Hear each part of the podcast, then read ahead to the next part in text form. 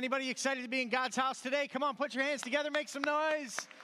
So good to see you. So good to be worshiping with you. I'm glad to be here too. And I want to look right in the camera and welcome all of you joining us on the other sides of computer screens and cameras and or, phones and tablets everywhere, knowing that you're, you're in some place nice and warm and cozy today, but you're missing it because if you're not here in the house of God, it's just something powerful that happens when the people of God come together. And uh, we are in week two of a series that we're calling All In, and I'll talk more about that in just a moment. But before we do, I did want to mention briefly that, that season that we're in. You heard Deborah talk about that, that we are in a season of 21 days of prayer and fasting. And if you're new to Five Stones Church or you haven't been able to jump on board with us yet, uh, I want to invite you to, to join us out uh, every night, Monday through Saturday, from 6 to 7 p.m. And we are j- uh, just meeting together and we're pressing in and praying. And it's been so, so good. And so I'd love for you to be there uh, to join us with that. It's just an incredible time. And um, uh, if, if you haven't ever uh, fasted before or don't know anything about that, our website has got all kinds of great resources and information about that. You just go to fivestonesfamily.com slash resources, tell you all kinds of stuff about that. But we are in week number two of a series that we're calling All In, and, and we're looking at what would your life really look like if, if you really went all in with Jesus. I mean, like completely just gave him your entire year. And uh, I, I believe we said this last week that this could be your best year ever. I really do mean that. I, I, believe this could be the best year of your life despite whatever is going on around you, no matter what's going on in the economy, no matter what's going on in the world. This could be the best year of your life. But in order for that to happen, it's got to be your best year spiritually. For it to be the best year of your life, it's got to be your, your spiritually best year first. I believe that everybody here, under the sound of my voice, was created by God on purpose for a purpose. I believe that God's got something for you. In fact, I believe you were created not for survival, but for significance.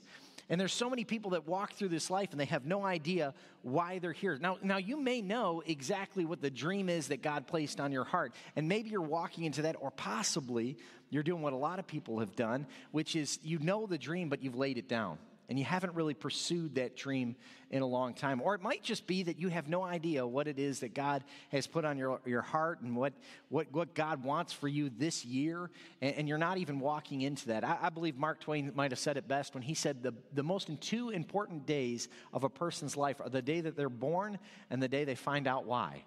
I think that's true. I think it's really important because God does want to help you. And today we're going to talk about those that are chasing after a dream. Or maybe you haven't realized what it is today. I want to help you find out what that dream is and, and, make it a reality in your heart. Maybe this is the year that you see God start to move in your life in that way, and you can start to see the dream that God has for your life become reality. You know, there's a, there's a Hebrew word know, for dream or vision, it's the word chazon. Chazon. And when I read that at first, I just, just jumped off of me. I thought, that sounds beautiful. It sounds delicious, but I think I thought it said calzone, and it might have been the fast talking. I don't know. But, but I am saying that, that God does have a kazone for you, okay? He's got a, a beautiful dream for you. And, and maybe it's, it's something that you have a picture of, like a, a dream for your family, or a dream for your marriage, or, or a dream for your career, or maybe it's a new business that you want to start, or, or maybe it's something that, like a ministry that you want to start walking into. And, and whatever it is, I think it would be crazy to realize that, that the God of all creation, your designer, the God that put you together, that knit you together in your mother's womb, that had something in mind for you to do before he ever created you, it would be crazy to think that all that is true and not do anything about it. And yet, so many people do that. They just do the same thing day after day. They wake up, you know, go to work, pay the bills, go to sleep, lather, rinse, repeat. And I'm just saying that God has got this incredible dream and plan for your life. There, there was a guy in the name, uh, by the name of Abram in Genesis chapter 15. And God had a vision for his life. And God started to share this vision with him. And, and, um, and, it was an incredible vision. It was an amazing vision. In fact, God later changed his name from Abram to Abraham because of that vision. The vision that God had for this man's life was something radical, mind blowing for him. Because he said in the vision that you're, you're one day going to have so many descendants, they're going to be like the stars in the sky or the sand in the sea. And that was really incredible for Abram because he and his wife were suffering with infertility. So they didn't have one kid, let alone enough to fill up the sky or the seas, right? And so that was really shock to him when, when God gave him this vision. But, but can I tell you something? Whatever God's vision is for your life, it's always going to be bigger than what you think it is. The picture of, that God has and the dream that He has, the chazon that He has for your life, is always going to be vastly larger than you ever think that you could accomplish by yourself. And there's a reason for that. In fact, God changed his name Abram to Abraham because Abraham means the father of many nations. I think sometimes God will, will radically change your life so that you can realize that his vision is, is superior to anything you think. Just think about that. Every time he walked around, people would say, Hey, Father of many nations, come on in, have a cup of coffee. Hey, Father of many nations, can you give me a hand carrying this? Father of many nations. Everywhere he went, people were proclaiming the word of God over his life. See, God has got a vision and a dream for your life that he wants you to not just know about, but to start walking into. So in, in Genesis chapter 15, verse 1, it says, After this, the word of the Lord came to Abram in a vision. By the way, that's the language of God. Visions and dreams and creative ideas are, are how God gives this vision, this chazon to you. And so he wants to show him this, and he says, but before he even gets into the vision, I think what's really interesting is he says these three things. Are really powerful. He says, Do not be afraid, Abram. I am your shield, your very great reward. So, this vision that God has for him is a massive vision. It's an incredible vision. We still talk about Abraham to this day. He's the father of our faith right? And we still talk about him. And so he has this amazing vision, this plan for his life. It's incredible. But before he goes into any of the details of it, if you'll allow me to take a little bit of liberty with scripture, it's almost as if God says, You're on a need to know basis, bro. And frankly, you don't need to know. like, you don't need to know all of the details. I think because sometimes if we got the full picture of what God has for our life, we'd say, Whoa, that's a little bit too much for me. That seems a little too scary. But, but instead of that, what God, what God does is he begins begins to prep Abram for this dream. And he starts giving him these, these three things to, to, to understand and to start to consider. And, and, I want you to notice this that God doesn't ever waste a word. He, pay attention to every word that he says, that God says to Abram in this dream that he's going to give him a vision that is literally going to change the world. And God says these three things. And the first thing he says is, Don't be afraid. Can I tell you this? Whatever it is that God's going to put on your heart, if it's a big dream, a radical dream. It's, it's most likely from God. If it's something that you say, I, I can't possibly accomplish that on my own, whatever it is, in fact, anything that God puts into your hands is going to require faith. It's absolutely going to require faith. And, and, and if it's faith and, and faith is required, then that means it leaves no space for fear. I'm preaching about 62.5% better than you're responding. It's okay. I'm fine with it. I, David encouraged himself in the Lord. I can do it too. Come on, Pastor Tom. You're doing a great job. Come on, keep it up, Pastor. Amen. Got it. No way. Now, so here's what we're going to do today. We're going to unpack three things, and these three things I want to help you. Okay, these, are the three things that God told Abraham as he prepped him for this message. And I, I think they're things that, that can help us too. So the first thing he said is don't be afraid. Write this down in your notes. Number one, choose faith, not fear. We got to choose faith over fear. See, when God prepares us for a dream, the first thing He's going to say to you is you got to choose faith and not fear. And, and, I think if I had a concern at all with the, with the capital C church today, it's this problem. This would be the problem that I have because we would never say this, but, but I look at people and I see how they interact and, and stuff like that. And I just see this a lot. What we say is the default position for a good believer is safety.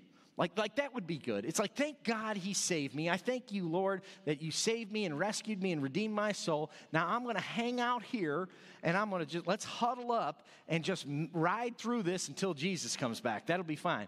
And, and every so often I'll exercise my faith. Like I'll, I'll step out there and, and I'll help feed the poor and, and I'll go do a serve day, a Saturday, first Saturday serve, I'll go out and do that. And, and maybe I'll tell somebody at work and about our church and invite them to come. Or maybe I'll even share my faith with somebody or help somebody in need. But as soon as I'm done doing that, I'm going to run back to my, my safe place and my comfortable place. And I'm just saying that's a massive missed opportunity. Because I believe that, that our faith it was entitled, it was intended to impact the world. That's what God wanted us to do with our faith. Our, our faith was, was meant to. And, and it always starts with prayer. Every, every massive move of faith begins with prayer, which, by the way, that's why we're praying for 21 days. We start off the year with 21 days of prayer and fasting. And, and so it starts with prayer. But the, the truth of the matter is, is changes don't come until we put feet to our prayer.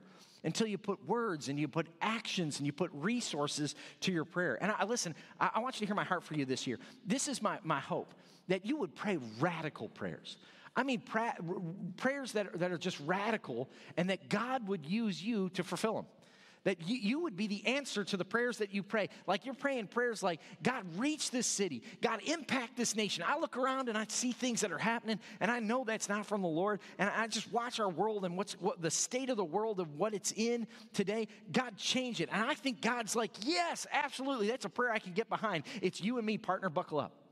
That's what God wants to do in your life is he wants to use you to be the answer to it because faith is not an exception to the rule. We are to be an example of the rule of faith. We are believers, and believers, we operate in faith. In fact, I heard it said this way one time that faith is spelled R I S K. That's risk if you're from Alabama, like those of us. Sorry, uh, uh, hey, I, am from there. Uh, but listen, the, the truth is, is God wants to step out. He wants to have a little bit of risk, right? And risk, faith requires risk. When I think about the risk, I think of the New Testament church. And, and they were right there in the beginning, and, and there was this outpouring of the Holy Spirit. It was incredible. It was amazing. But, but the truth of the matter is, even though they, they had this incredible moment with God, the, the, the impact didn't happen until they left that upper room. See, I think so many Christians think of the Christian life, the bulk of the Christian life happens in a building on Sunday. And I'm just here to tell you that, that the Christian life happens outside of this building, Monday through Saturday. It's when, when like it's important that we gather together. I, I think I feel like I'm like yeah, anybody ever watch Rocky? You remember the movie Rocky? Yeah, and, and, Rocky had the old guy in the corners played by Burgess Meredith, and he was just kind of a rough cat. You know what I mean? And, and he would like whenever Rocky was getting beaten and belted and pelted, when he got really bad and he get, came to his corner, the old man would look at him and go, "You got this, kid." You know, like that, that's what I feel like I, my job is. is is to, to give you some, some grit, man, to get you back in the ring because Monday's coming and we got to get back in the world. And that's where the bulk of the Christian life happens, is out there. The church begins to, the believers actually experience the move of God when they leave this church building and they head out to work and they move into the streets. Because I believe this faith, not fear, is supposed to be our default position. I'm going to say that again. As believers, faith not fear, is supposed to be our default position. How do I know this? Because First Timothy says it this way it says, God has not given us a spirit of fear. Second Timothy. God has not given you a spirit of fear, but a power, love, and a sound mind or self control. I've heard people tell me all the time over the years, they'd say, Pastor, I had this dream from God last night. I'm pretty sure it was from God. It was terrifying and, and awful. I was scared to death. And, and I, the first thing I do is I say, Nope, that wasn't from God. They, they, they, look at me like I got lobsters crawling out of my ears. Like, how do you know that wasn't from God? Because God said, I have not given you a spirit of fear. He doesn't give us fear. In fact, there's one verse that says, His love drives out all fear. And so, if you want to live this life in a fearless way, you got to go all in. And what does it mean to live a life without a, in, a, in a, a fearless way? Here's what I say you do just pray to God that He would give you such a love for people around you that you'd stop thinking about yourself. Like if, if you would do this, like you would say, God, I just need the love for the people, the, a burden for the people that I stop thinking about myself. Like I, I, start thinking about right now, like if I were to think about myself right now, I, I might lose it. Like I'd crumble because I think, what are these people listening to me and, and looking at me for? Like I know all these things. There was a part in my life, a time in my life where I felt like, man, I got to have it all perfect. I got to have it all lined up. And then I just stopped and realized, I said, God, uh, it's not about me. Just give me a love. And, and so what I do is I stand up here and I'm moved by the love of God for you. And instead of being concerned about myself, I start praying, God, would you just use me today to say something that would help somebody? See, that's what God wants to do is to choose faith over fear. And the moment that you start to feel fearful, you just remember that God has not given me a spirit of fear. He gave me power, He gave me love, He gave me a sound mind, but He didn't give me fear. Now, now the, the truth is, I, and, I, and please don't misunderstand insanity for spirituality okay? Like have you ever known those people they say like man i got this dream and then they go set off on some crazy thing and they have no plan whatsoever but hey it's god.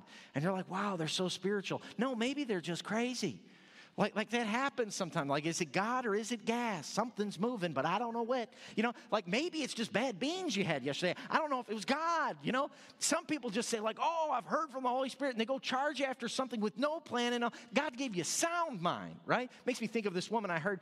Uh, she, she saw all about ice fishing, and, and she saw all of this. She was watching a show on YouTube and saw, talked about ice fishing. So she gathered all of her stuff. She went out and bought all the gear. She got all the stuff, and, and she went out there to a local place that had ice And, and when she went out there, uh, she came out and she spread out all of her gear and she had a nice little thermos for chocolate milk, hot chocolate, and, and she had a comfy little stool. And, and she got out there and she got it all set up. And then she took her saw and she started to saw into the ice. And as she sawed like a perfect circle, like she had saw on YouTube, as soon as she was cutting into it, she heard a voice loud that seemed like it came from heaven that said, There are no fish under the ice. And she stopped and she thought, oh my gosh, this must be the Lord directing me. She gathered up all her stuff and she went a little bit further into the, into the ice and she found another spot and she set it all back up. And before she could even put the saw to the ice, again, she heard this voice coming from all around her that said, There are no fish under the ice. And she was startled. She picked up her stuff, and she, this time she's a little bit frustrated. She went all the way to the other side where the ice is. She put all her stuff out there, gathered it all around, and this time she started to go. And before she did, again the voice came booming uh, all around her. It says, There's no fish under the ice. And so she was startled. She stood up and she said to the heavens, Lord, is that you? And, and the voice came back and said, No, I'm the manager of the ice skating rink. There, there's no fish under. That's funny. I don't care what you think. Sometimes we think we hear from God, but but we're actually not. Like this is why you have to have those mentors in your life, those people you love and you trust, that you can bounce these ideas off and say, "Hey, I think I think God's given me this dream. I think He's put this on my heart," and they can say, "Yeah, I think that's from the Lord," or they can help you. But sometimes we people think they're they're spiritual and they're actually just crazy. They're just not hearing from the Lord. Now I will say this: there are going to be times where God calls you to a radical move, to do something that is that by the world's eyes, they will look at it and say, Man, that's risky, dude. I don't know if I do that. Like, that's crazy because faith is important. The Holy Spirit gives you a sound mind, but God will require you to step out in faith. In fact, if I could be bold with you this morning, you want to go all in with God? You want to see God do something in your life that you've never do, done before? You want, you want to see something, a move of God in your life this year when you go all in? It will absolutely, 100% of the time, require a move of faith. It's going to require faith in order to get that place with, with God. How do I know that? Because Hebrews chapter 11, 6 tells us this without faith, it is what? Impossible to please God. So it's not possible to please God because anyone who comes to him must believe he exists and that he rewards those who earnestly seek him. It didn't say it's challenging. It didn't say it's difficult. It, didn't say it might, might happen. It said if you want to please God, you got to have faith. Now, here's the thing there, there's two kinds of sin. The one kind of sin we know about, right? It's the sin of commission. That's when you do something you, you know you weren't supposed to do, but you do it anyway. The book of, of James actually says that. If you do what you know you're not supposed to do and you do it anyway, that's sin. And so you commit a sin, right? That's the sin of commission. But there's also the sin of what? Omission, right? That's when you know you should do a good thing, but you don't do that good thing, right? So you, instead of instead of willingly committing a sin, you just don't do something that is good. That's the sin of omission. But I actually think there's a third way. There, I, I think there's a third way that you can sin, that you could wake up in the morning and for a 24 hour period of, of time, you, you, could do no wrong thing. You could go through and, and do everything right, not a single wrong thing, and still be in sin because it's not done from a standpoint of faith. Here's how I know Romans 14 23 says, Everything that doesn't come from faith is sin. Everything that doesn't come from faith is sin. See, there's a dream that God has for you, and it may be risky, it may be challenging, but you've got to reject fear. Walking into the dream that God has for you will require you to throw fear down and trust God. That's why it's impossible to, to do anything that would please God without faith. So God told Abram, He said, Don't be afraid. He, and, and then He said, I'm your shield. Here's the second thing I want you to write down today. Number two in your notes God will defend your dream. Let God defend your dream. That's what He wants to do. God prepares us for a dream, and then He says, Let me defend it. In fact, I want to be the one that defends it, not you. I, I think it's really important that, that all through our life we remain teachable that we have these mentors in our life, these people that we can rely on and, and we can trust, and we trust them enough, and you should have these people in your life that they'll tell you even the hard things, the things you don't want to hear, and, and they're there to speak to you. I think it's important that we have that, but I'm talking outside of that group of individuals. I'm talking like, like when you have the courage and the faith to step up and, and start walking into the dream that God put on your heart, you know what's going to happen immediately when you have that, that, that vision for, for your life? Then immediately what happens is the haters and the critics and the social media, media terrorists are going to come out. You know what I'm talking about? Like, like they just come out of nowhere. Like they, they just are. And, and I, I think it's like, in fact, I think it's one of the ways you know that you're serving God is when these things happen. Now, now that was tough for me for, for a long time. Because if I could be honest with you, for, for a long time, I, I'm a fan of Tom Watson. Like, like, like I, I, like Tom Watson. I like me. I, I, I love me. I, I think uh, God, uh, and I like to be liked, like, like anybody else, right? And I think God gives me good ideas, and I, just like you. And, and when I share those ideas, and I feel like, man, I'm, I'm going to get up here and I'm going to tell some people that I think God's laid on my heart and talk about. And when I when I start to do that, it was a shock to me when I get like a nasty email or a direct message that like, "You're blessed God, you're in the, the devil," and you know, and they tell me all of these things. And like for a while, that would really mess with me because I would think, well, if I have critics, I must be doing something wrong.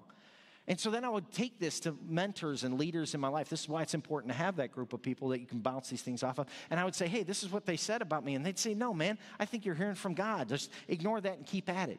But, but I, and, I'm talking to somebody because th- there's this tension that you have to live in when you're doing something you know God called you to do. You just know in your knower. You know what that is, right? It's not here, it's not here. It's just like here. I just know that I know I'm supposed to be doing this for God. And you got to live in this tension between doing what God has called you to do and, and, and the disapproval of other people around you. And that can be challenging. For some people, that'll, that'll even shoot them down. Like, like, like they'll just freeze up on that. And the, you know what the first thing that I want to do? Like when somebody shoots me one of these nasty mail eh, or, or, or, direct messages, I want to get back on social media. I want to get on Facebook and I want to just fire back at them, you know, and like tell them all of the verses starting in Leviticus, you know, like I'm just going to tell them, you know what I mean? And that's a brilliant thing to do. It's rational, right? Because every, everybody knows how many people change their opinion based on a good Facebook argument right? I, it just doesn't happen. Like, I'm sorry, it just doesn't happen, right? Some of you guys that were in a fasting period, you need to face, you, need to do a fast to face bag, uh, Facebook. Uh, because like I, am like I hate. Listen, I, am a, a, big proponent of social media. I think it's a great way to market the church and connect with people. But I also think there's a lot of room for evil inside of that thing. And, and so I, I, think like maybe just taking a period where you disconnect from that could be helpful. But but sometimes I think like it's important. What i'm trying to say is that you stay teachable have those mentors in your life and, and, and stay humble. But outside of that group don't allow some, some haters and some critics to come against you and just shut you down. Because i believe the enemy of your soul will use that to stop you. Why does he do it? Well the first thing he does to, to stop you is to distract you from your goal. Because the moment that you're thinking about defending yourself is moments that you're not working on the dream that God gave you. And the other reason he does it is to discourage you because he knows that if, he could dislodge you or dissuade you, you know, it's like eh, it, the, the dream that God gives you will inspire you. And it, when you're at home in like your favorite chair and, you, and you're praying, you, you start thinking about that, like, man, what a dream. What a dream. Who would not like a dream like that? But then you find out who, right? And, and it can absolutely shuts you down. You can start thinking, well, maybe it's not as holy as I thought. Maybe this isn't a God given dream. Maybe, maybe I should be doing something else. And, and the strong leaders, I, I, think this is what God wants to say, is God says, don't allow the enemy of your soul to use that to distract you. Because strong believe, leaders are the ones that stay enthusiastic. Some of the strongest leaders I know that despite what's going on around them, they can just stay enthusiastic because they stay focused on the dream that God's given them. You know, I think of the New Testament church and I think like this, this outpouring of the Holy Spirit back in the book of Acts it happened to them. They were gathered together in this upper room. And by the way, they were united under one accord. This is why the Holy Spirit was able to do what he did. But he has this massive pouring out of, of the presence of God. There was no denying that the Spirit of God was moving. And, and so Peter gets up and he starts telling the vision, he starts preaching the message. He gets excited. This is what God has said. And immediately after he does that, you know what happens? The critics show up.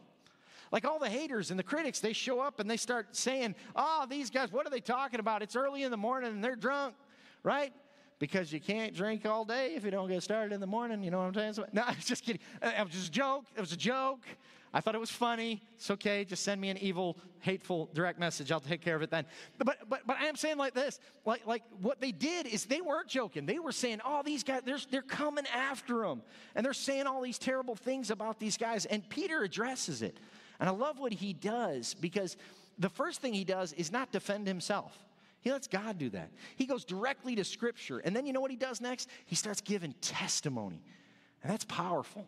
That's actually the formula God gives us. If you've got a dream in your heart, and you, you, you want to accomplish something for the Lord, and He's put it there, the best thing that you can do is give testimony. Let me show it to you. Revelation 12 11 says this They triumphed over Him. Who's Him? The accuser, Satan because that's what he does. He'll, he'll just stand all day and lob insults at you. Uh, they triumphed over him by the blood of the Lamb and by the word of their testimony. This used to be a problem for me.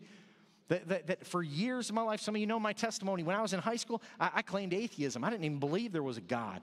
And so I would get, I, I would about to put my foot on a platform to preach, and all of a sudden this voice would come, and it sounded a whole lot, lot like mine.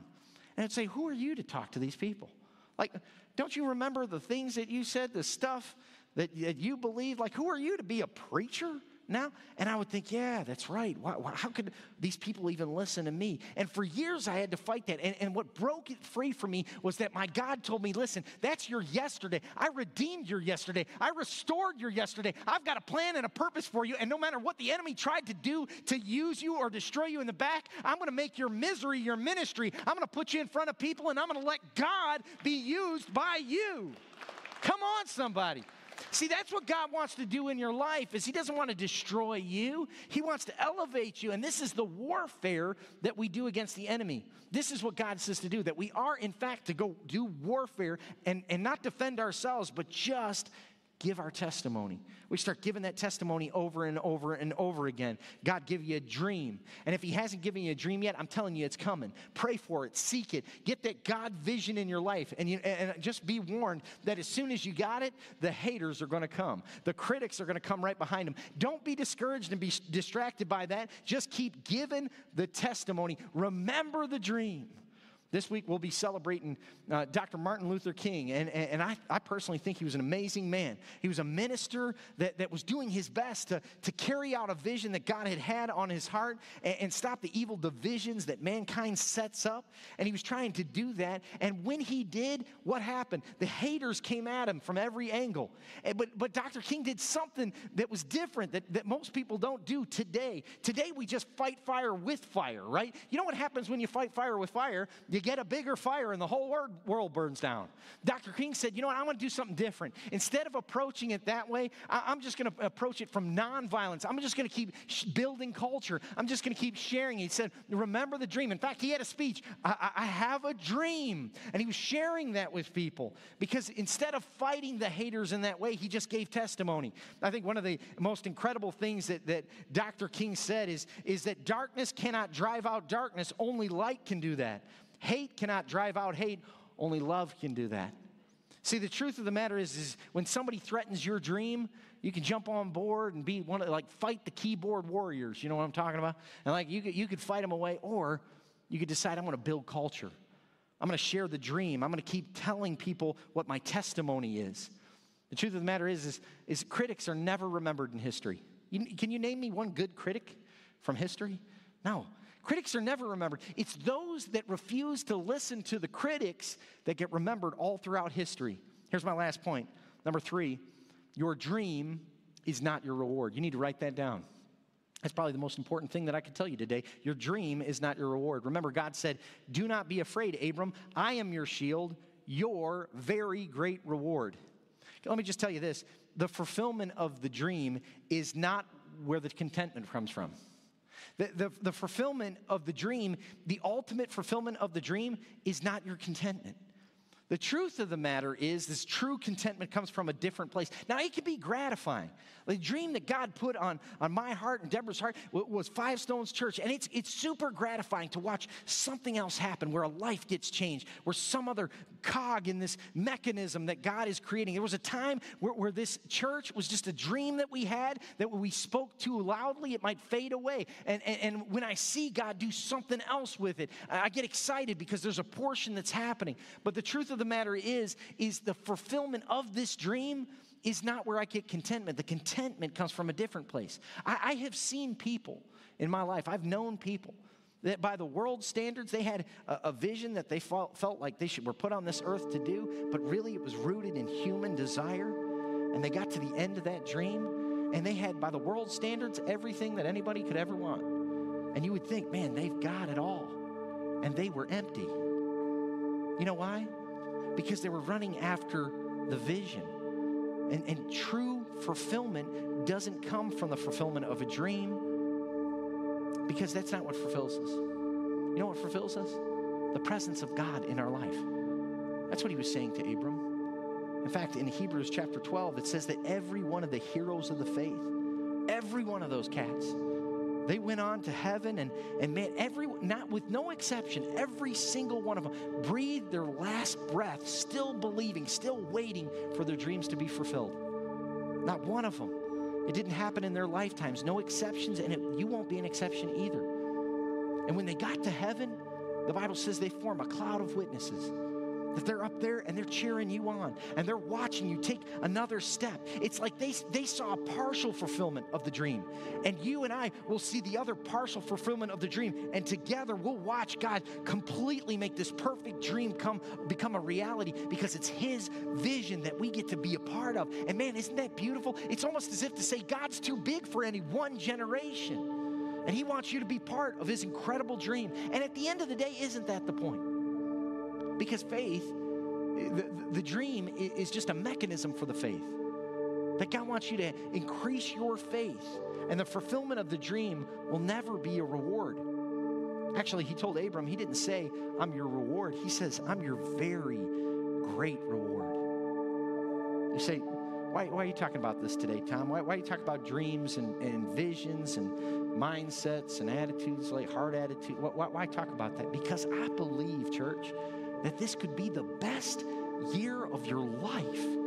I believe that we're, we're on the cusp of seeing breakthrough at Five Stones. I, I, think this year is going to be the year that God releases visions and dreams to so many of you that you begin walking into a new purpose, a God given dream. But in order for that to happen, in order for that to be a reality, you got to say yes to God. You got to say, I'm not going to be willing to give in to fear. I'm going to choose faith over fear. I'm not going to get discouraged when the haters come my way. I'm going to let God defend me and be my shield. And I'm just the moment that they start coming, uh, opposition comes my way, I'm, going to have testimony. I'm going to allow the testimony God, of God to, to excel me for it. And I'm not going to wait 10 or 20 or 30 years for fulfillment because the fulfillment isn't going to come from the dream. I'm going to let the, the presence of God actually bring me that fulfillment. I'm going to call on Him when He's near.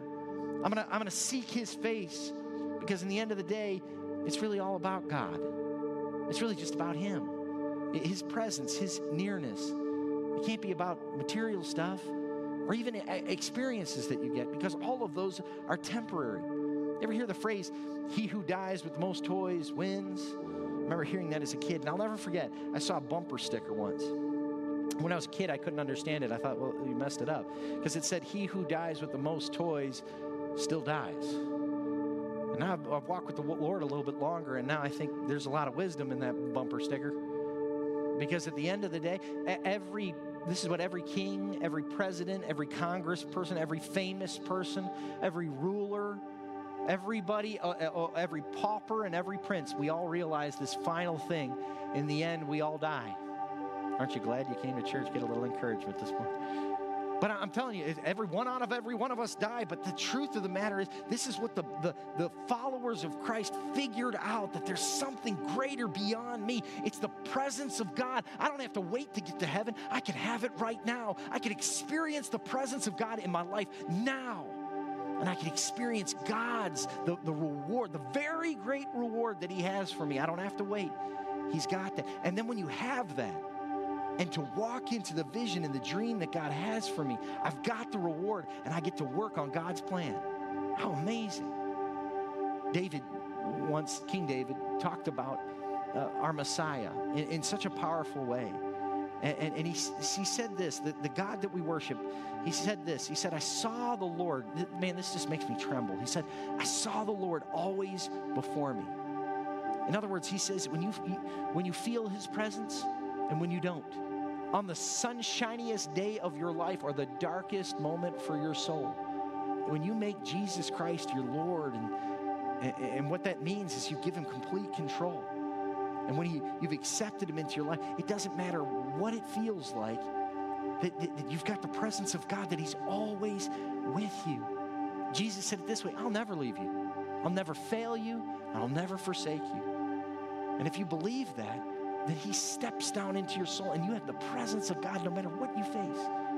And David goes on to say, I keep my eyes always on the Lord with him at my right hand, I will not be shaken. Therefore, my heart is glad and my tongue rejoices. My body will also rest secure. What does it mean to have your tongue rejoice? It means I, have got a glad heart, and my glad heart has got this place of expression. It's called my mouth. I'm actually happy when people talk to me. It doesn't matter if the world's falling down around me, if things are burning up around me. I'm fine. Why? Because I got the very great reward with me, and people are going to know it because I'm going to speak joy. I'm going to speak life. I'm going to speak hope because my God is with me and He's for me. If He's for me, who would dare be against me? And in the end, we win. This is what David is saying because God's got me. Now, David was a man that, that experienced criticism. I mean, he was probably one of the most criticized men in, in the world. He had plenty of people that opposed him and attacked him.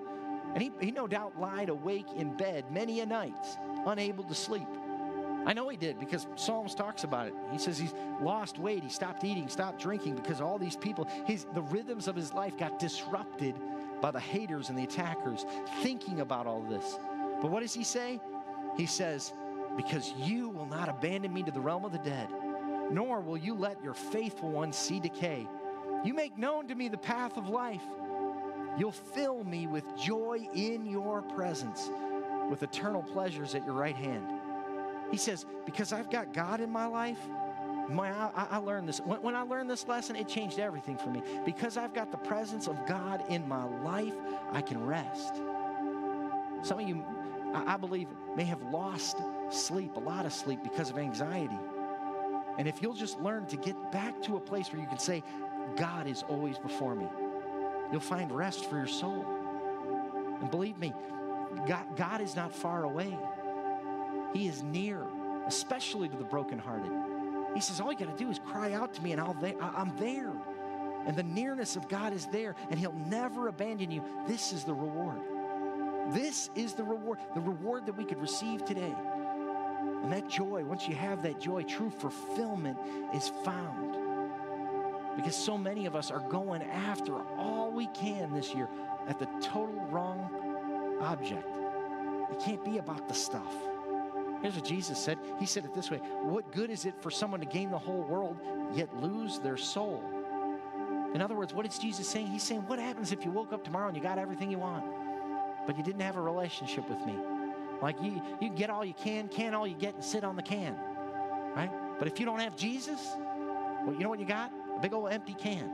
You got nothing. And God's just saying that, listen, I want, here, here's the thing I want this to be the best year of your life so far. I want 2024, when you get to the end of it, to say, man, that was the best year I've ever had.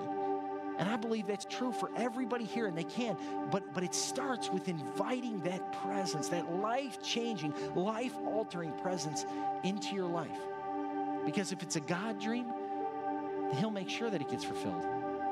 If He's over it, he it takes all the pressure off of me. I don't have to worry about that. It's God's dream. But what he wants to give you is the reward. He actually is the only guy in all of the universe that wants to give you the reward before he, he asks you to do anything. He says, I want to give you this. I want to give you the peace. I want to give you the joy. I want to give you the hope. I want to restore hope to you again. I want to give that to you so that you can go and be the life change agent for this world. That's what God wants for you. And it requires you saying yes to his presence, completely yes. Don't call him king, if he's not allowed to rule. Don't say he's in control if you don't give him everything.